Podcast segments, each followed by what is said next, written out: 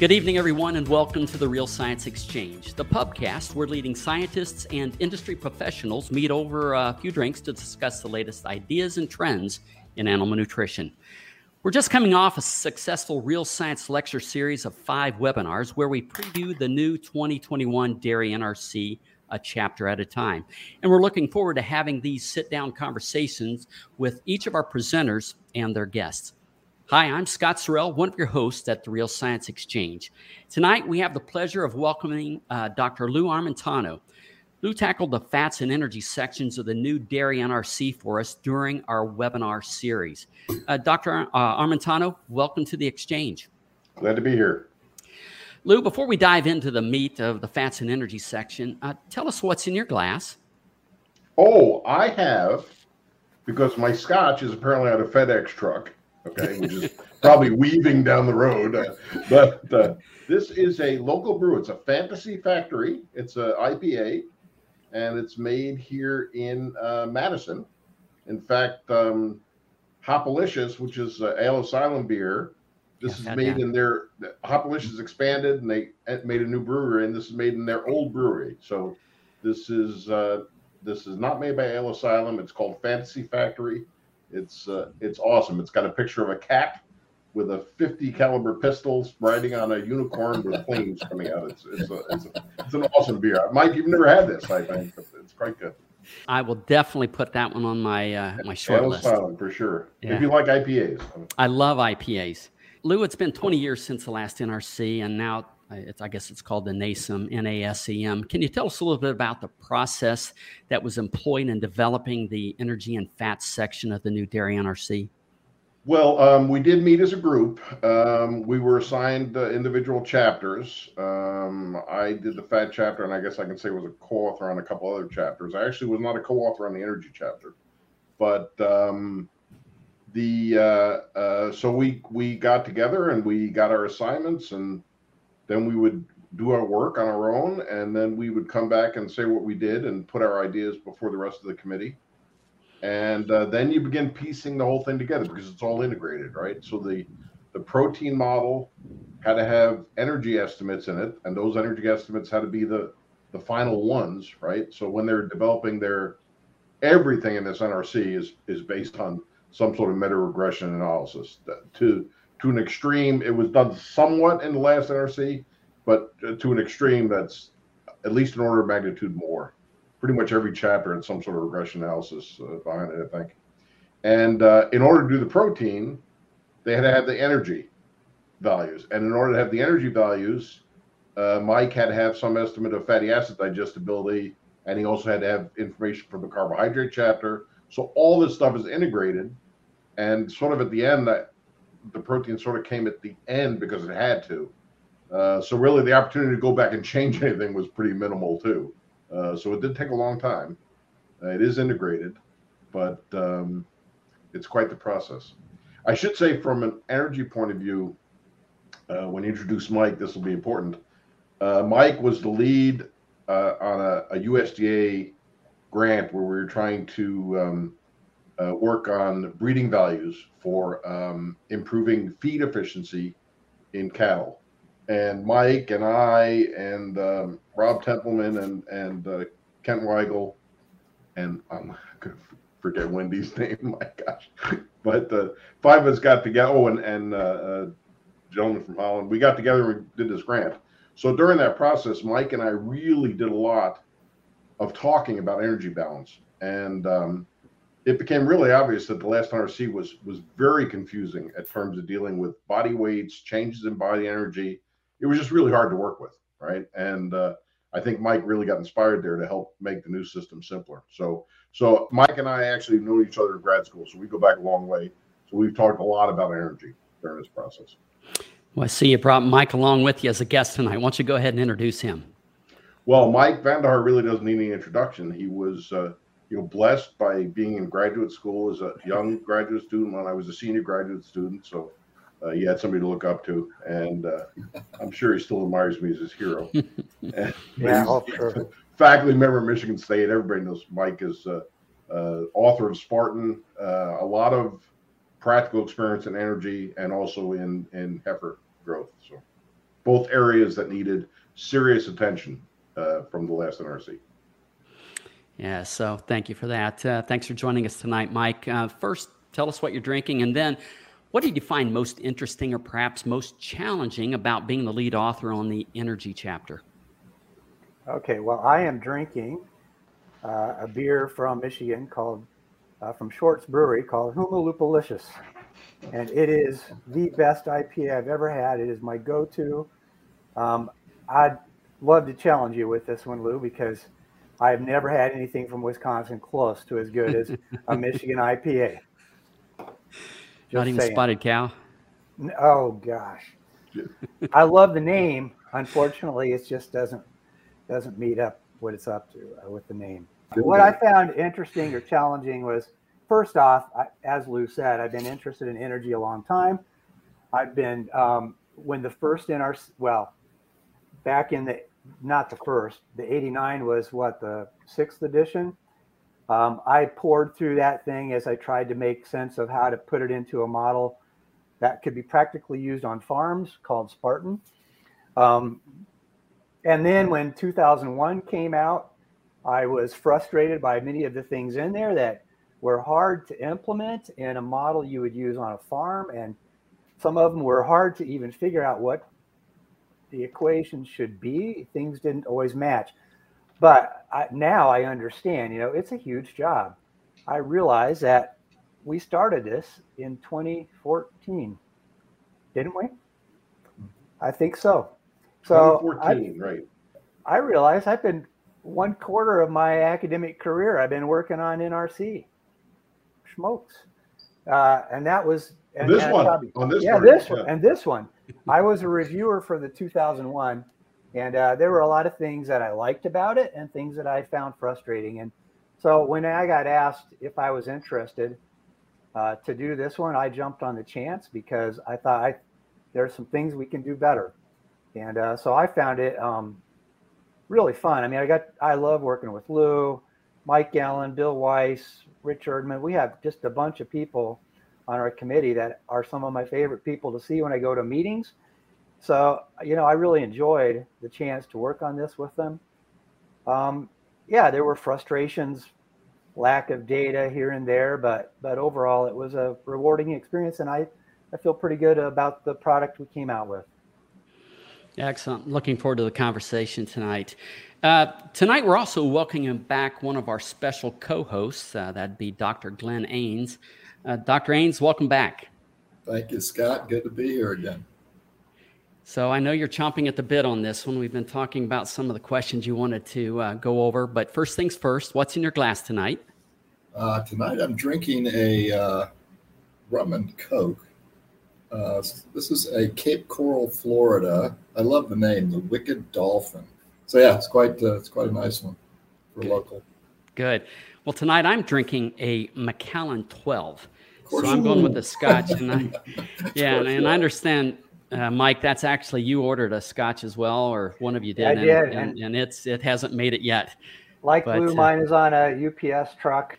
So I'm having my Macallan tonight. Uh, kind of the backstory of that is in honor of a couple friends. That'd be Doctor Steve Putney and uh, Doctor Uh, Neil Forsberg.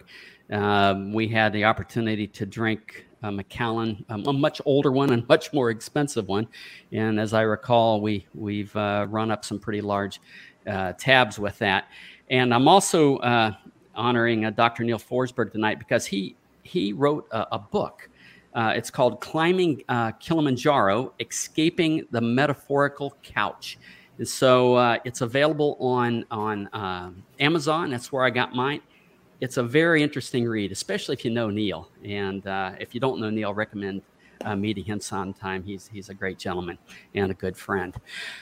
So with that, why don't we uh, we get started? Mike, can you summarize the biggest challenges in the fats and energy sections from the two thousand one edition as it compares to the one that's coming out? So I'll just say the things that I uh, we really wanted to fix with the uh, two thousand one version was, for one, um, the discount factor was very difficult to make sense of, um, and it the, the discount applied to the to the whole diet, digested energy value. Um, in the text, they talk about that it's a, that you use a fat-corrected T D N value to adjust with increasing levels of intake uh, to adjust or depress uh, the, the D E value of a feed, of a diet. Uh, in the actual program, they didn't do the fat correction.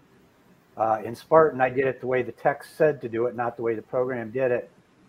And um, but it was pretty clear that it that it depressed digestibility too much at high levels of intake. And what was also kind of frustrating is that at high levels of intake, if you if you were trying to use this as a formulation program, and you put in that you had a, a diet uh, that was mostly forage, you went, once you got to a four times maintenance intake, it didn't matter if your diet was mostly forage or half grain, half forage, because once you had a higher T D N value of the diet, um, intake was depressed much faster.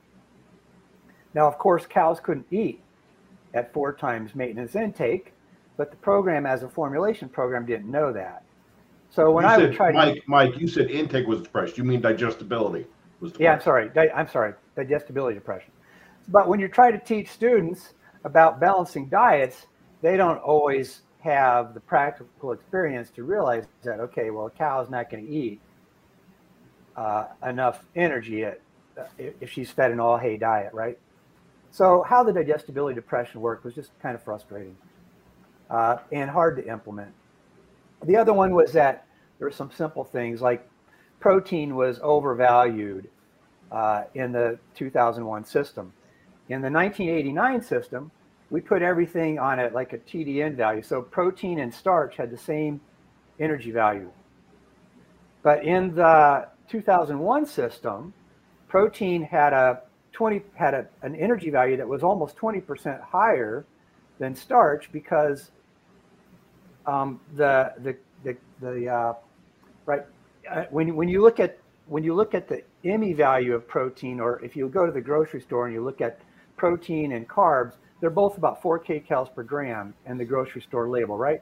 And that's because if you use protein for maintenance, you have to get rid of the amino group as urinary nitrogen, which takes away twenty percent of the energy because we can't oxidize that amino group. Uh, and get any A T P from it. Well, the, the, the nineteen eighty-nine system didn't give protein any value other than if it was at maintenance. The two thousand one system went completely the other way and said that protein is worth a lot more than starch. So as a formulation program, if you wanted to meet the energy requirement of a high-producing cow, one way you could do it with two thousand one was feed them a really high-protein diet, because protein was worth more than starch. So we, we and we corrected for that. So I'm I was happy we had a we're working with Ermias Kebreab. We uh, we uh, put in a correction so that when you go from D E, you subtract out your expected urinary energy loss, you subtract out your expected methane loss, and you get M E for the diet. I think those are both. You know, are, are they perfect? Are, will we improve on that in the future? For sure. But we at least have a framework now that can be built upon with better numbers in the future. This is the way biology works. And the old systems didn't really work the way biology did. Uh, I'm sure there's something else that'll come to mind, but those are a few that, that I was thinking about. You, from my perspective, uh, I'd like to make two comments on big, well, maybe three comments on big changes in the energy chapter. One is that, um, and using a lot of data from the U S D A and also existing published data, I believe, the um, cows have changed. So the maintenance requirement for cows has changed. It hasn't changed because we started figuring out a different way. It changed because the cows have biologically changed, with genetic uh, selection of cows for being more potential for milk production and more dairy-like. Uh, those cows just use more energy just to maintain themselves. So that's a big change. And uh, and probably, I, I think Mike gets defensive about making the change from zero point zero eight to zero point one, but probably should have been more. you yeah. know, uh, because, because again, point, it's still changing. Yeah. It's still changing. So that's one big thing. Can I uh, comment on that before you go yeah, on? Sure. Oh, wait. No, or I expect it, yeah. so, so uh, yeah, Lou is exactly right on that. Because, uh, but what's interesting is our point one came from a reevaluation of the Beltsville data. And the point one was for the data from the mid nineteen seventies to about nineteen nineties. And that's, what, twenty-five years ago. And in our feed efficiency project, uh, Rob Templeman's analysis of trying to understand what are the things that influence dry matter intake in high-producing modern cows, cows from the last ten years or even five years, uh, it looks like the maintenance requirement is higher than point one. Perhaps we should have done that. Um, yeah, we just weren't sure we were ready to. It's uh, everywhere throughout something like this, you know, we say it needs to be data-based, right? Well, the data is all in the past, right? And here's one place where maybe we could have, we could have, I'm not criticizing what Mike did. I, you know, you have to justify what you did, and the number has to come from somewhere. But it's one of those places where maybe we should have skated to where the puck was going to be instead of where it's been, right? But when you base things on data, you're automatically looking back. Um, I, I want to say a couple of things about the energy adjustments. So, uh, one of the things that became very confusing, so the reading the energy chapter and trying to integrate the fat part into the old energy chapter in the N R C seven, it, it literally gave me a headache every time I read it, okay? And I'm sure I've read that more than any times, more than anybody else on the earth. And I'm still confused, okay? Because I think there are things in there that it says it does one thing and it does another, but it's just very, very confusing. And there's all sorts of little exceptions for fat that drive you nuts. Uh, it's just impossible to understand. It really is. Um, well, you know, I'm kind of, I think if I can't understand it, nobody can. Maybe somebody can, but I can't. Uh, so I'm glad it changed because now I don't have to understand it anymore. Okay. Uh, new one's much, much, much simpler. The other thing is that one of the things about fat in particular, but with every nutrient, the D E to M E conversion was done on a nutrient basis, okay? In the current um, N R, in the current N R C eight, we get the D E, we adjust the D E for, for intake. There's still an intake effect that reduces digestibility. It's just smaller than it was before because it was too big before. And then the D E to M E is based on the amount of nitrogen and methane that's going to be produced by that diet, okay? And so it's a holistic, integrated evaluation of the diet, uh, not the nutrients themselves. And uh, that's an important distinction uh, because actually for fat, it's very important because in fact, fat has associative effects where it uh, decreases uh, methane production. So it actually has an associative effect that increases the D to M E um, conversion for all the nutrients in the feed, right? So. That actually, in the old N R C, the fat D to M E was one hundred percent. Now it's actually more than one hundred percent, if you will, which is kind of hard for people to grasp. Yeah. The other thing I want to say is one more uh, point that people may not quite get. In addition to simplifying the whole idea, I mean, intake now is expressed as a percent of body weight, not as a multiple of maintenance, okay? And that makes it way easier, and I'm sure no less accurate to do it that way, okay? It's just simpler, okay? The other, and and the degree of depression has been reduced. Uh, it only reduces uh, carbohydrate, right? Fiber and, and uh, starch, right? Mm-hmm. Right. Digestibility doesn't affect fat digestibility or protein digestibility, right? So, um, right. And the other thing that's different, even, so the depression is less, it's limited to certain nutrients, but a really important thing is that the what is considered the baseline is no longer maintenance, okay? The baseline is now accounting three point five percent of body weight. So that's a lactating cow that's producing, you know, a reasonable amount of milk, okay? So when you look at the adjustment, you know, from that cow to a really high-producing cow in the herd, it's not nearly as big of an adjustment, okay? And that's partly because the depression is less, but also the base is much higher than it was before. So, so it'd be easy for people to get confused. You know, in some places it's not going to adjust at all. Well, the depression is still there. It's just built into the baseline three point five x. You actually can get elevation. If you have a, a lower producing cow, the digestibility will actually go up from base if she's eating less than three and a half percent. And if she's so, eating a low starch diet. Or a low starch diet. Definitely see that, yeah. So yeah. I think those are important differences that are, um, you know, people just need to realize it's doing that. Um, but the whole thing, I, I, it's so funny. I, I when I read, when I was going over this and reading the energy chapter, I it, it just it it just doesn't give me a headache, you know, and and that's worth a lot, right? If it's if it's more accurate, great. If it's easier to understand, that's great too. So. Is it? Yeah. But you but you now drink higher quality alcohol. Is that, is that part of it? Yeah, but I mean, I, you, you know, the you, level I drink, it doesn't matter. Okay. The relative importance so of I, methane in these equations. Where does where does the data from the literature come on? Yeah, good question. That so, was uh, Ermias. Yeah, Ermias had a paper. Well, mm-hmm. he was on the paper, and uh, he had and and they had a. an equation that was based on uh, amount of fat in the, well, a number of factors, but fat influenced N D F digestibility, predictors of methane. And uh, N D F was in there. And one thing that, that we did do is he went back, because I thought, why don't you have digestible N D F? That's what that's what matters here is not, N D, if N D F sure. isn't digested, we don't care.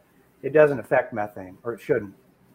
And he went back and put in digestible N D F. Sometimes they, I, I don't know how accurate all of their values were for digested N D F, but that that equation did a pretty good job of predicting methane. And I heard Lou's um, talk from last week, and you know, probably it's possible some fatty acids do more than others. That's not in that equation. So there's room for improvement, but I think we have the basis for a good system to move forward on. So, so uh, from my perspective, I, and actually I think Mike's too, you know, we kind of thought, oh, the last N R C was fairly favorable to fat, right? Um, so we definitely didn't go in there trying to make it better. I didn't anyway. Right? I didn't either. Uh, you know, we had made this decision early on that the the the D to M E would be done at the diet level. So I actually had nothing to do with the, I'm not, I'm not, questioning the final equation aspect, but I had actually nothing to do with the methane equation, okay, the selection of it, and uh, didn't know fat was going to reduce methane that much until the other committee members came back and reported on it. Um, so it's it's very interesting. Using all this meta-analysis to drive this, you know, makes sense, right? Because these are diets that people have fed and recorded. Now, they're not the average of all diets fed in the world, and not the average of all diets fed in the U S They're just the diets where people happen to measure methane production and also, you know, measure these inputs. So I was a little nervous, you know, because you you pick out the best equation, and you know maybe the first equation. So I think the final equation's got actually it's got dry matter intake in it, it's got digestible N D F in it, but of course you know, N D F does make a difference, right? Because it it's part of the dry matter intake, right? And then it's got fat. And I thought, oh, well, you know, what if like the next best equation, which is like almost as good, right, doesn't have fat in it, okay? But when Ermias presented this, the top five methane producing equations uh, had fat in them. So, you know, there's really no reason to pick any other equation. They're all going to have fat and all with a negative effect on methane. Um, But it wasn't necessarily from a database that was just to, to determine the effect of fat on methane, right? It was it was from a broader database because we needed one equation that would estimate methane from all the dietary inputs. And it's one of the things that, that happens. I mean, we have the intake uh, equation. We're not doing the intake chapter right now, but the intake, the, the N R C predicts an intake based on diet, okay? As one based on cow and then a new one that's based on diet. And uh, Mike Allen put that equation together, and when he did, fat did not show up in that equation, all right? So he looked for all the things in the diet that affected intake, and fat didn't. When you're looking for what overall the diet explains things, you have to realize things in the diet are correlated, so you don't want to put a lot of correlated um, independent variables in an equation. Well, both Mike Allen and I, when we did searches in the literature where people fed fat, that was the nature of the experiment, we did find a, a reduction in intake. So those are two different questions, right? I mean, one is sort of limiting itself a little bit to cause and effect equations where you fed fat. But then, of course, we didn't look at all the other things that were changing in those diets, right? But then if you look for predicting intake overall, fat didn't make the grade compared to other things in the, in the diet that were more important and presumably were correlated with fat. So same thing happened with methane. I mean, the methane production, we have one methane production equation that affects the energy chapter, it affects fat energy values, it affects environmental issues, and it's the best one we could come up for. And fat is not in there by a fluke, okay? If the top five equations include fat, it belongs in there. Now, whether we have exactly the right number, whether it reflects all fats, you know, equally, uh, that's a good question. Like uh, Lou said, I, I'm not a proponent. I, in the past, I've not been a big proponent of adding fat to every dairy cow's diet. One of the one of the things that, yes, the model is integrated, but on, on the one hand, so it's integrated, but to some extent, we haven't we haven't seen how all of it fits together until just recently when the software was really developed. So up until that point, Uh, yeah, I assumed fat was going to increase the N E density of a diet, not just because it has a higher energy density itself, but because of its effect on decreasing methane. But now that everything's together, um, we see that, and and part of me was thinking, oh gosh, I didn't, I didn't mean to put together a model that did that, but that's what it is. And um, the, the only thing I would add to that is, you know, both Mike, uh, Mike's had, uh, Mike Allen has had a, a nice publication from two thousand one that showed that fat can reduce intake. In this latest paper that we did uh, on looking at dietary factors that can affect that to predict intake, um, one of the things that was difficult about that uh, paper was that what we feed cows is highly correlated with how much milk they produce. So the diets for, and and we, in, in that model, milk production is important for predicting intake. So he had to come up with some complicated, advanced statistical techniques to try to make sense of how do you deal with the fact that we, we have cows fed that are producing a lot of milk are fed different types of diets than the cows that are not producing much milk.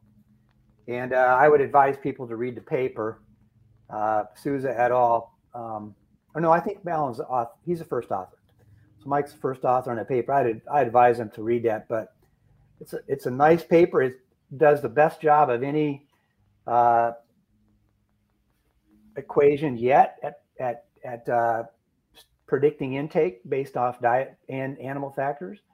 But it's not perfect.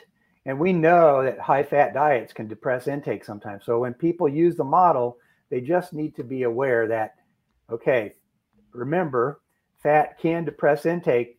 This model doesn't show that in that intake prediction. So don't just do the thing that looks best to the computer. Use your head. So far, gentlemen, we've just been talking about fat as an energy source. And we we lumped, we Balchem lumped the, the, the fat and energy sections together just because we wanted to limit this to five webinars in the series. But but we know that fatty acids are, are much more than energy, or can be. They're very biologically active compounds. And I'm thinking back to uh, some research done by one of your colleagues, um, uh, Doctor Van de Haar, uh, Adam Locke. How did you guys uh, account for that, or did you uh, account for some of those issues in in the N R C? Thing about partitioning and how some fatty acids can alter partitioning, we did not even attempt. We talk about it in the energy chapter, but we did not attempt to model that. That's something I hope that we can do a better job of in the future. You know, we know that starch can affect partitioning of nutrients between, say, body repletion and uh, milk production, but we did not attempt to include that. Yeah, Lou? So um, we had done a, a literature review that's hidden in an Australian uh, nutrition journal, but uh, that looked at different fatty acids. So one thing that's definitely in the new N R C is we, we, we switched from ether extract to fatty acid. And so when we did that, we are actually reporting the fatty acid content of the feeds. And we do that because we think it's important, okay? Uh, the the crunching number part of the model just talks about total fatty acid digestion, and it does not uh, in any way, you know, if you change the oleic to linoleic to linolenic, it the result of the model is not going to change. Okay. Um, however, the chapter talks quite a bit about how those fatty acids uh, do affect milk fat. And, uh, you know, the, the bottom line of the story is that whenever you feed uh, C eighteen fatty acids, um, in generally, the, there's not a lot of feeding of C eighteen zero. So when you feed C eighteen one, C eighteen two, C eighteen three, what always happens is that the milk C eighteen yield, okay, goes up, but the milk short chain fatty acids that are made in the mammary gland goes down, okay? And that effect is clearly bigger for linoleic acid, okay? And as a matter of fact, you can feed so much linoleic acid that you actually start reducing milk C eighteen yield. So it's sort of a curvilinear response. So that's discussed in the chapter. Um, you know, there's a report that shows you the fatty acid levels in the chapter. And, you know, by all means, um, I, I you know, if you run this model, right, and then the cows do something different, right, you know, the cows are wrong, okay, guaranteed, right? Or your diet's not really what you said it is. No, it's not, you know, the model's wrong, okay? But if the model's not predicting something, there's got to be a reason for that, okay? And so that's when you need to use your brain, and you need to look at the intakes the cows are actually doing. You need to look at, you know, is my linoleic acid content in this diet too high? Okay. Um, maybe it's too low. It's an essential fatty acid, right? So, so those outputs are there. Uh, they're fairly prominent, and, and people, and they are fairly accurate now because we have, you know, actual measurements of fatty acid. And to measure total fatty acid, you measure the individual fatty acids and add them up. So, so the individual fatty acid data is there. Uh, people should react to it, but the model's not going to do it for them. Another thing that's also very useful in that respect is that um, you can now get from D H I, you can actually get a profile of the de novo, the C sixteen, and the C eighteen fatty acids in milk. And that's very informative about what's going on. Uh, because what's happening most of the time when you add oils is that the C eighteen in milk is going up and the shorter fatty acids are going down. And if you look at total fat, you would say nothing's happening, okay? But something is definitely happening almost all the time. And that's, again, discussed at length in the chapter, but there's not a single numerical equation in there that would do it in the model. So you have to use this. Has anybody noticed that that Mike Van de Haar, the Dutch guy, talks with his hands all the time, and Lou Armentano, the Italian guy, doesn't? I've just heard. Hey, Glenn, I was going to ask you, uh, yeah. you, you listened to Doctor Armentano's presentation. What was maybe the key takeaway that you uh, you came away with, key learning from that?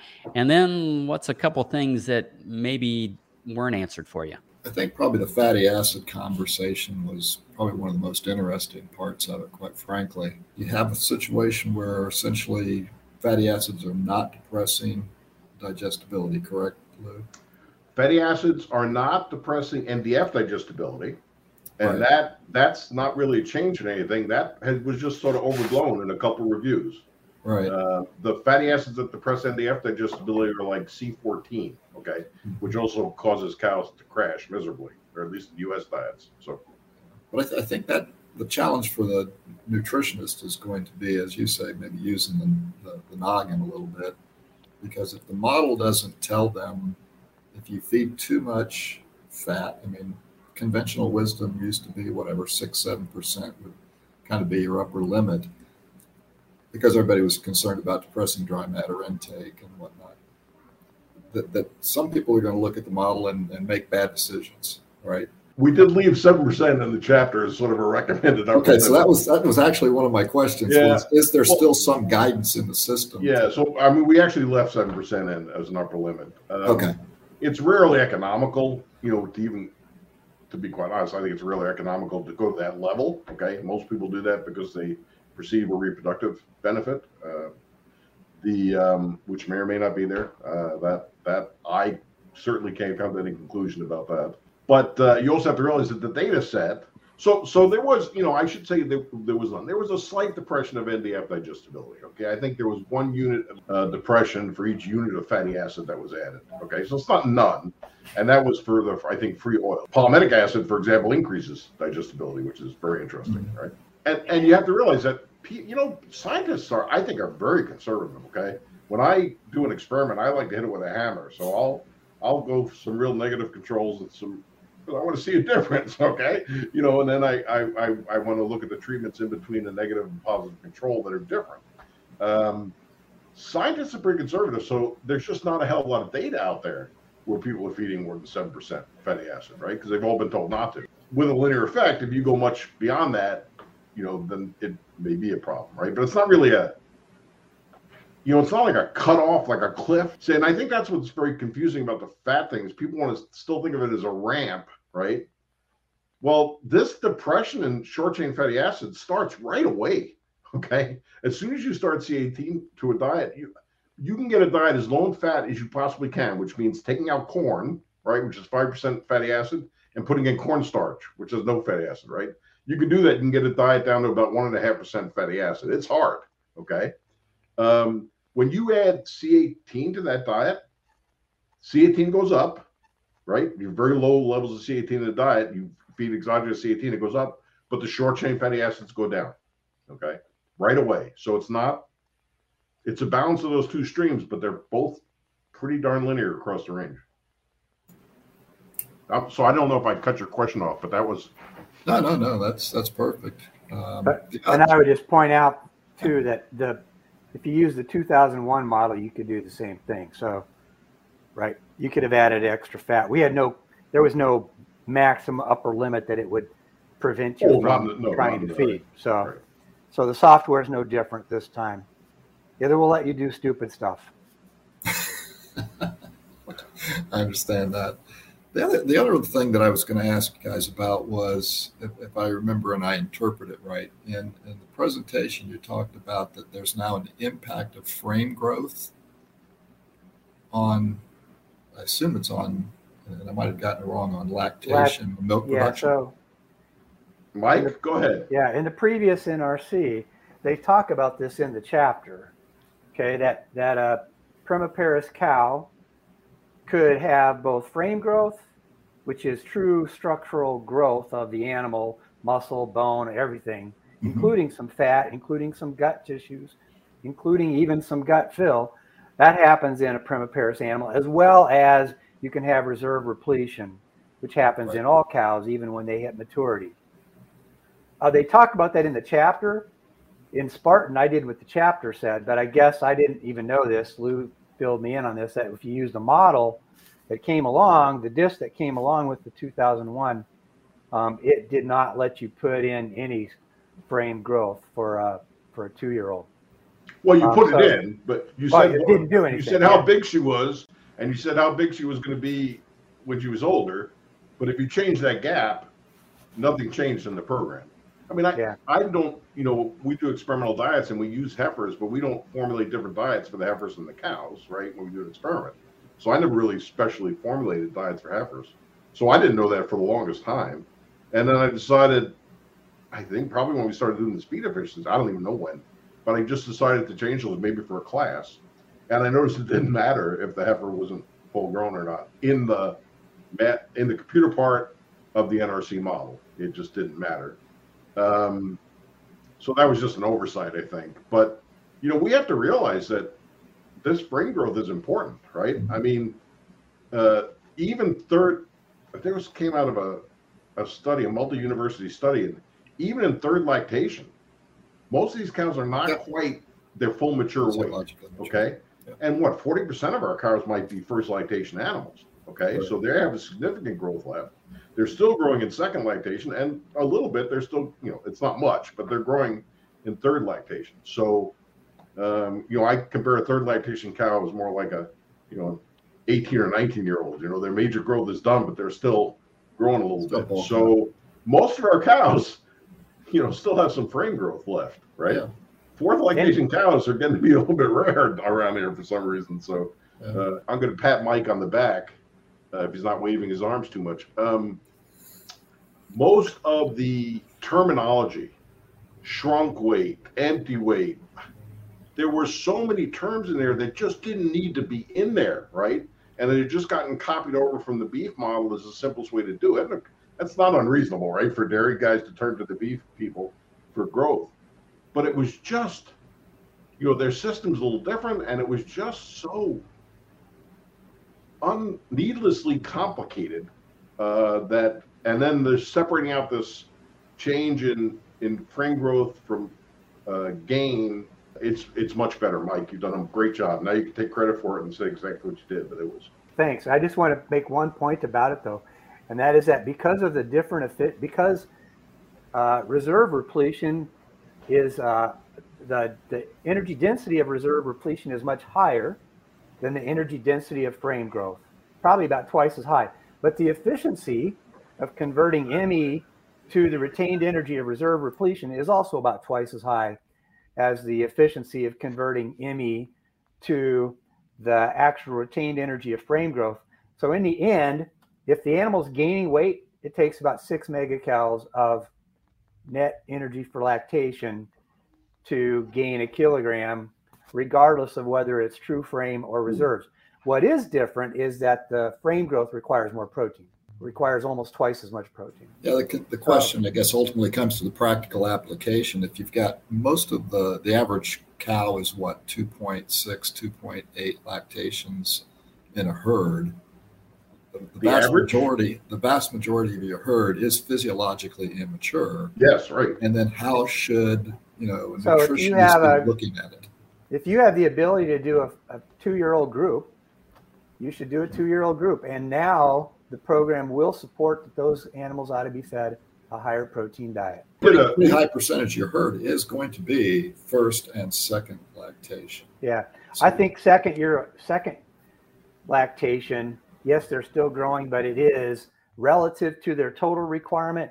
It's not, I, I don't know what the energy bit would be, but it's maybe ten percent. So in the end, it probably, you could just have all of your lactation two and older fed the same diet, but it it would it would uh, promote the idea that we really ought to have a two-year group, two-year-old group.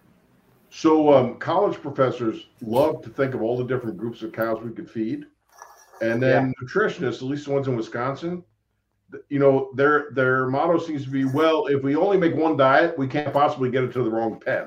Okay, so there's a lot of one T M R, okay, that's made, uh, and then grouping animals. You know, if you try to group animals in a rotary parlor and try to find the cow, she's in the wrong pen. I mean, you know, it's a nightmare. But we did some uh, Victor um, Cabrera, Cabrera, yeah. Cabrera, thank you. Did a, um, a field survey of how animals are grouped, right? And the two most common grouping strategies is a post-fresh group, okay, and a first lactation group. So that first lactation group is actually grouped, okay? They're actually physically separated, all right? So maybe now if we came up with different protein levels for that group, um, they actually might feed a different diet to that group. It's not that they can't. They're, it's not that they're gonna have to group them on purpose. There's an awful lot of first lactation groups because, you know, people can see they're smaller, right? They might have, I know in our barn, we actually have some smaller stalls, a little bit shorter stalls that we put the first lactation animals in, and then they stay a little cleaner, being an appropriate size stall. And they're not around, you know, bigger cows that can beat them up when we have all Holsteins, right? If we have Jerseys, then the Jerseys beat up the Holsteins. But but with the heifers and the cows, they're kept separate, so they could be fed separately.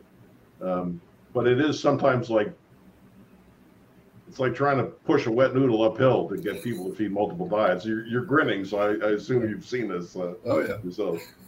Been there, done that. But a lot of opportunities for this post-fresh group. You know, they're kept separate for management, and that's a place where you can, you know, focus on putting fairly expensive ingredients that, as long as they're not going to be in the diet for, you know, three hundred days, uh, are well worth the risk, right, in that early post-fresh group.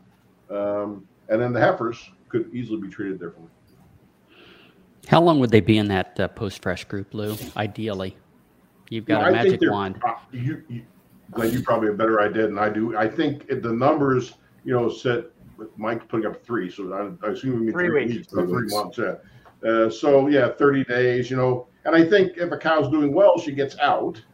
And if a cow's doing crappy, she stays in. And of course the pen is a certain size, right? So, I mean, all these things are, you know, if you have a whole bunch of cows calving, then it might be two weeks, right? You know, for the healthiest ones. So, um, you know, the flow of cows, uh, you know, maybe now with double off sync, we get cows pregnant in the middle of August, more than we used to, I don't know. But, uh, you know, the flow of cows is not steady, right? Well, there's a lot of other reasons for grouping that. Group I'm sorry? Cows. There's a lot of other reasons for grouping those cows in the post-frozen. Other than nutrition. Nutritionally. Oh, yeah. Can I can I give a good example of one? Absolutely. So this, this is when the uh, when you put into this model that you could feed a a high a high starch diet allows for greater intake in cows, but a, a diet that was, say, high in soy hulls or some other bi, high fiber byproduct feed with lower starch, actually in this model will give you almost as high of an energy density as a high starch diet, because starch depresses N D F digestibility. You feed that byproduct fiber, you no longer have as much of a depression in N D F digestibility, and the energy value of a high soy hull diet and a high starch diet could be about the same. But the high starch diet typically allows cows to eat more. So w- when you get to cows that are not quite as limited by gut fill in how much they eat, the model would support the idea that this is the diet you ought to in- include more high fiber byproduct feeds, because you get almost as much energy out of them as maybe a high starch diet. So feed, save your high starch for the for the peak cows. And then if you need to, if, if, if you can find fiber, high fiber byproduct feeds cheaper, use those in your later lactation cows that have already hit their correct body condition score. And you will also in the process, uh, because the high fiber doesn't partition as many nutrients to body tissue, you could keep the cows from getting as fat. So I think this model will support. We don't have that part, the partitioning part in the model. But um, if you read the chapter, that, that idea gets promoted, and it makes a lot of sense to, to have another diet for cows that have hit their, their body condition score where you want them to be. Milk production has maybe started to tail off a little bit. Give them a high fiber diet. Uh, and by high fiber, I don't mean forage fiber necessarily, but, but a diet that uh, will still promote milk. You know, um, uh, the database really doesn't have a lot of a lot of late lactation studies in it. You know, people do crossover studies, and uh, we tend to want to get reasonable milk production when we're doing those studies. So we don't do a lot of crossover studies with late lactation animals, and we don't do a lot of full lactation studies. Uh, I think, you know, I don't I don't get out enough. Um, but we did do, I was involved with some field studies, reproduction studies, and management studies. And um, it's surprising when B S T went away, you know, we expected to see a lot more overconditioned cows coming in, and we don't see that. Um, so there's something going on with intake regulation, I think. Uh, and maybe it's management oriented, I don't know. But if and people are feeding one group, if people are feeding one group T M Rs, um, you know, if you just look at the calculation of how much cows are supposed to eat and then how much energy is supposed to be in the diet, some of them should be getting pretty fat, and yet they don't.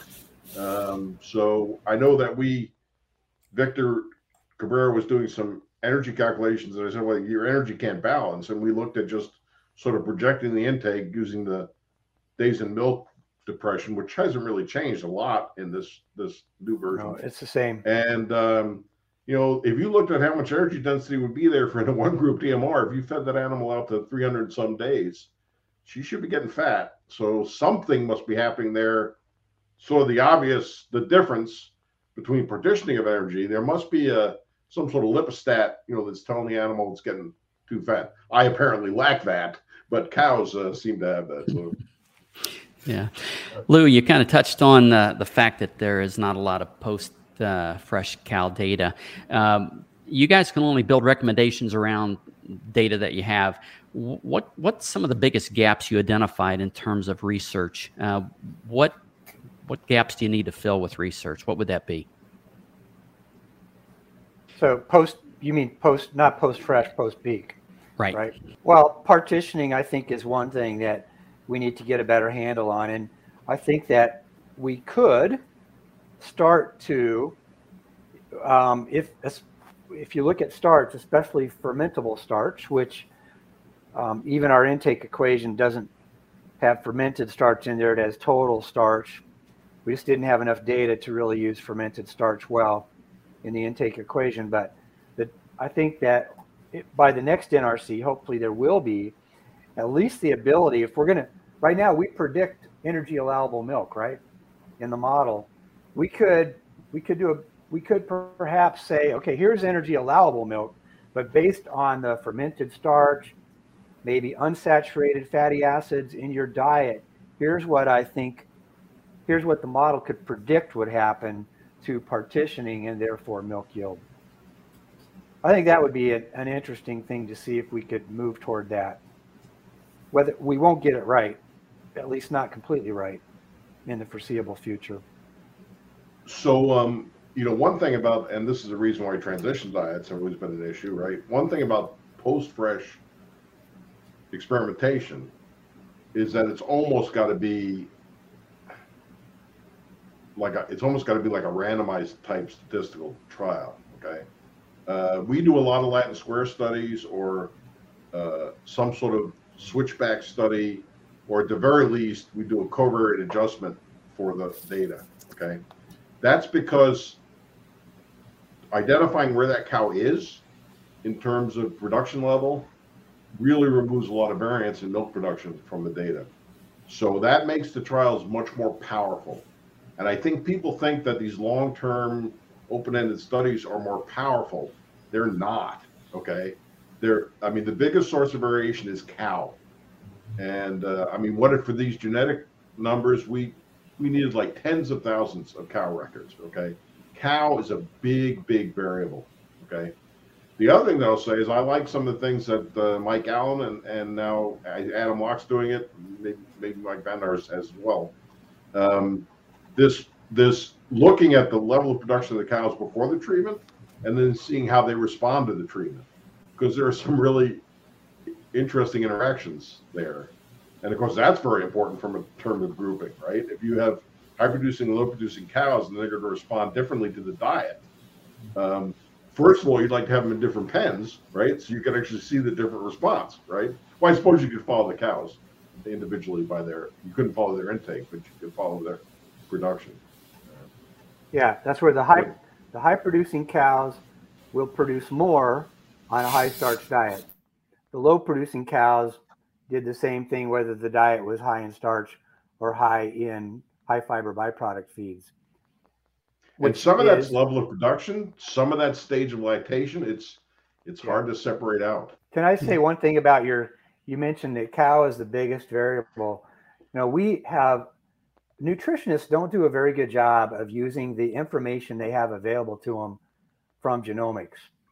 Because we could, instead of always using pre, you know, the first two weeks of, of milk production for a cow as your pre-treatment, and that's your That's your covariate, and then you apply treatments and you see what happened. We could do more stuff where we started using what's the genomic prediction for milk production in this cow um, as our covariate in a in a in a model with different treatments. Yeah, it certainly helps, but it's not as it's not as powerful no, it's as not as good. Actual... It's not as good, but we don't we often don't even try, and we really ought to. A lot of people also misunderstand, you know, you commonly heard this phrase that if you got a, a pound at peak, it's worth two hundred for the, uh, the lactation.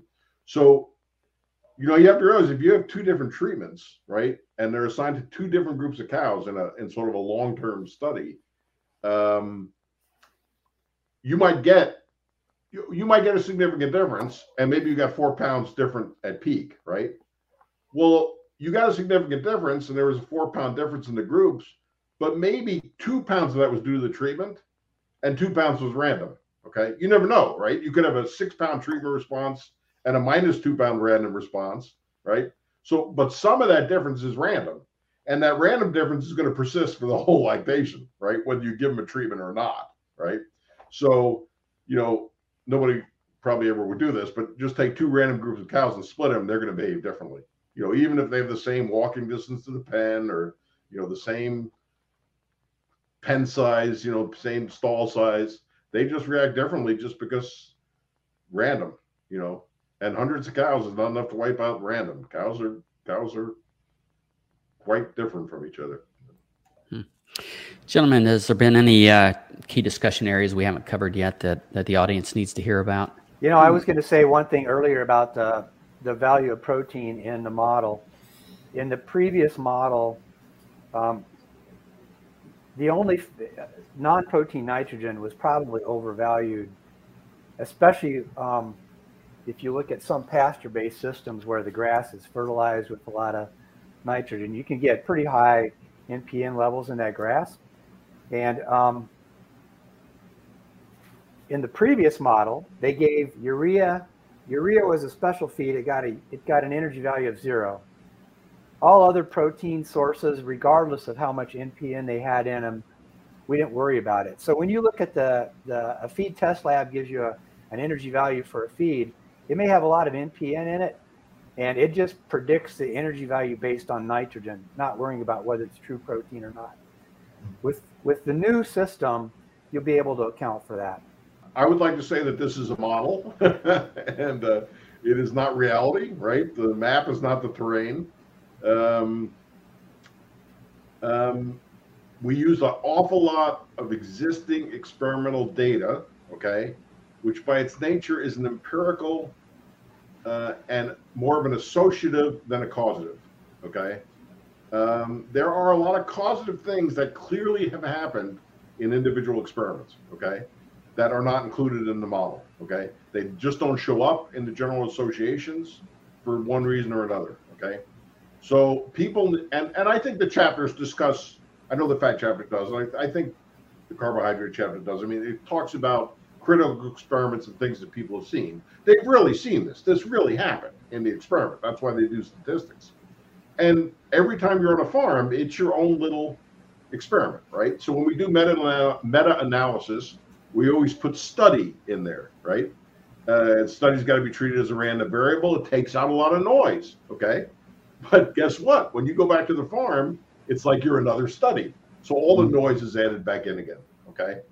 Um, so I would always go into a farm. I think the model's very usable. It's very understandable. It captures broad strokes, and then the parameters come from real-world data where we have, you know, measurements, right? Uh, it's where these things were measured, and the treatments that applied were, you know, whatever funding source the person had to work with, right? Or whatever, right? It wasn't necessarily your farm or a random selection of farms in the U S or a random selection of farms, in, you know, in the upper Midwest where a lot of the data comes from. Um, so this is where, you know, Mike Allen's written these several papers called Minds Over Models. And I think this is where you just need to be aware, you know, there's thumb rules and they're great. Okay, you know, thumb rules are there to design to keep you out of trouble, right? But those, the flip side of thumb rules is conventional wisdom. And, you know, conventional wisdom, some people say that's C W. I say usually it's B S, okay? Uh, a lot of times it's just flat wrong, okay? Um, and, you know, one example I could point out to is, you know, if we look at total fat in milk, we come up with this one story. It's not true, okay? Clearly not true if we look at the individual short-term and long-term fats. So people need to be able to think out of the box, okay? The model is another kind of box, okay? It's a good box, but it's a box. And uh, listen to the cows. Uh, Terry Howard always told me, listen to the cows. They don't lie, okay? And, um, you know, I'm gonna say there's one other thing in the whole energy carbohydrate section. I think that there's a, was a tension in the committee, and I think there's a tension in the, in the industry. And that is, you know, are we inducing acidosis, right? You know, we see if the black and white cattle come in and they have a lot of liver abscesses, does that mean our herds are routinely acidotic? Um, I think those of us who measured pH on cows that we think are reasonably healthy, right, in our university herds, you know, if we are pH five point five, we don't go, ah, we go, yeah, that's kind of what you expect her to be, you know, a couple hours after she ate a big meal. And so um, I don't know if the people who get a lot of milk out of cows are just the ones who manage to feed a diet that may be nutritionally acidotic, but somehow all their other management comes in and they can, you know, surf on that edge and go really fast for a long time. And then other people find they have to back off because they can't manage it. I don't know the answer to that, okay? But um, I always talk about when you're feeding carbohydrates here, you know, to get more energy in a cow, that energy comes in the form of volatile fatty acids, and volatile fatty acids are acids, okay? You know, they have a pK of four point eight, they're acidic. Uh, so it's impossible, it's impossible to have a lot of energy going into a cow without having a high concentration of volatile fatty acids in the rumen. Just like it's impossible to optimize microbial protein production without having a level of ammonia that's going to spill over into the urine, right? There's just innate inefficiencies there that if you want to operate, you know, full speed, um, uh, then um, you have to live with some inefficiencies. And ultimately, yeah. they're not inefficient because high production, you know, dilutes out maintenance so much that, that dilutes out your fixed costs that, in fact, it is economically and biologically efficient to go to these high levels. But all right. And with that, Stephanie has called last call. So what I'd like to do is ask each of you to kind of give us, you know, one or two key takeaway messages for for our audience. And Glenn, why don't we start with you? Well, you know, I still think that the fatty acid discussion is going to be something that a lot of nutritionists are going to have to bone up on, and there's going to be a lot of new stuff on that. Uh, the other one I think that is, I don't know, I think it's going to become more important is uh, this this whole, you know, ecology thing, right? The, the methane and reduction in methanogenesis, and, you know, that, that somehow in some way, some shape, some form, I think will push us towards better understanding of the impact of specific fatty acids on methane production in the rumen. Um, I don't know what that looks like, but I think there'll be a lot of interest in that. Uh, clearly in many states already, there's there's concern about the levels of methane production, and, and there'll be some efforts to, to utilize some of that information and maybe help. Yeah, interesting that uh, uh, we we really downplayed the effect of fat on N D F digestion, yet it's having a major effect on methane production, right? Mm-hmm. Hmm. That's kind of interesting, right? Uh, it's, you know, maybe that's because it does it on protozoa. I don't know, right? Yeah, you, you brought that up uh, earlier, Lou, and I thought that was well, a great and, point. And if it decreases the protozoa, what's it doing to choline flow? You know, I mean, I, you know, so all those things are, I'll yeah. put a little plug in there for Balchem, but I mean, yeah, and I think the other thing that's going to be hard, this, this is the energy fat discussion, but people wrapping their mind around the amino acid balancing is going to be uh, a real educational opportunity, I think, for people too. So yeah. I think the energy chapter, honestly, is just so much more straightforward and simpler and easier to understand that um, it's actually going to be a relief. Look forward to reading it. Yeah, it's it's. Uh, I didn't really realize Mike was that good a writer, but it's actually really quite good. I, I did have help from Bill. I just got to point that out. Bill's a fantastic editor. Bill kept cutting stuff. But I, you know, mostly chalk up the success of the energy chapter to the fact that Mike and I have been discussing it for so long that, you know, he finally learned oh, stuff. I'm, yeah, I'm sure you know, in I the mean, end, Lou does deserve almost all the credit for it, probably. Right. I think that was obvious anyway, but yeah. Um, no, it, it really shows that Mike had taken the previous N R C and incorporated it into Spartan, okay? That kind of nuts and bolts dealing with the model uh, and at the same time dealing with reality, um, it, you know, it really showed. A very good job on the energy chapter, Mike. Oh, thanks. My last comment would be is, even though we think it's an improvement, I still would, I agree with what Lou said. Uh, you know, don't, don't just trust the model. You gotta, you gotta watch the cows. And when you make a diet change, try to figure out what they're telling you. Sometimes it's hard to measure, but that doesn't mean you shouldn't try. Watch watch the milk production, watch milk composition, watch intake, watch body condition score. Whatever you can measure is going to be helpful, but watch the cows. And just realize we have not been playing with a functioning model for ten years, okay? We've been playing with a functioning model for about a month and a half. Yeah. Okay. You know, so uh, uh, if you see something, say something. It's, I think that's what I would say, because there's bound to be there's bound to be mistakes in there, and I think uh, N R S P nine will do a good job of, of yeah. uh, you know, fixing things that are just plumb wrong, right? Uh, and then identifying things that need to be improved. So both Mark Hannigan and I are on uh, N R S P nine, and we'll we'll be looking at, if we see things that just seem like they need to be fixed soon, we'll be able to do that. Not, of course, to the official NASEM, but we can change the software if we need to.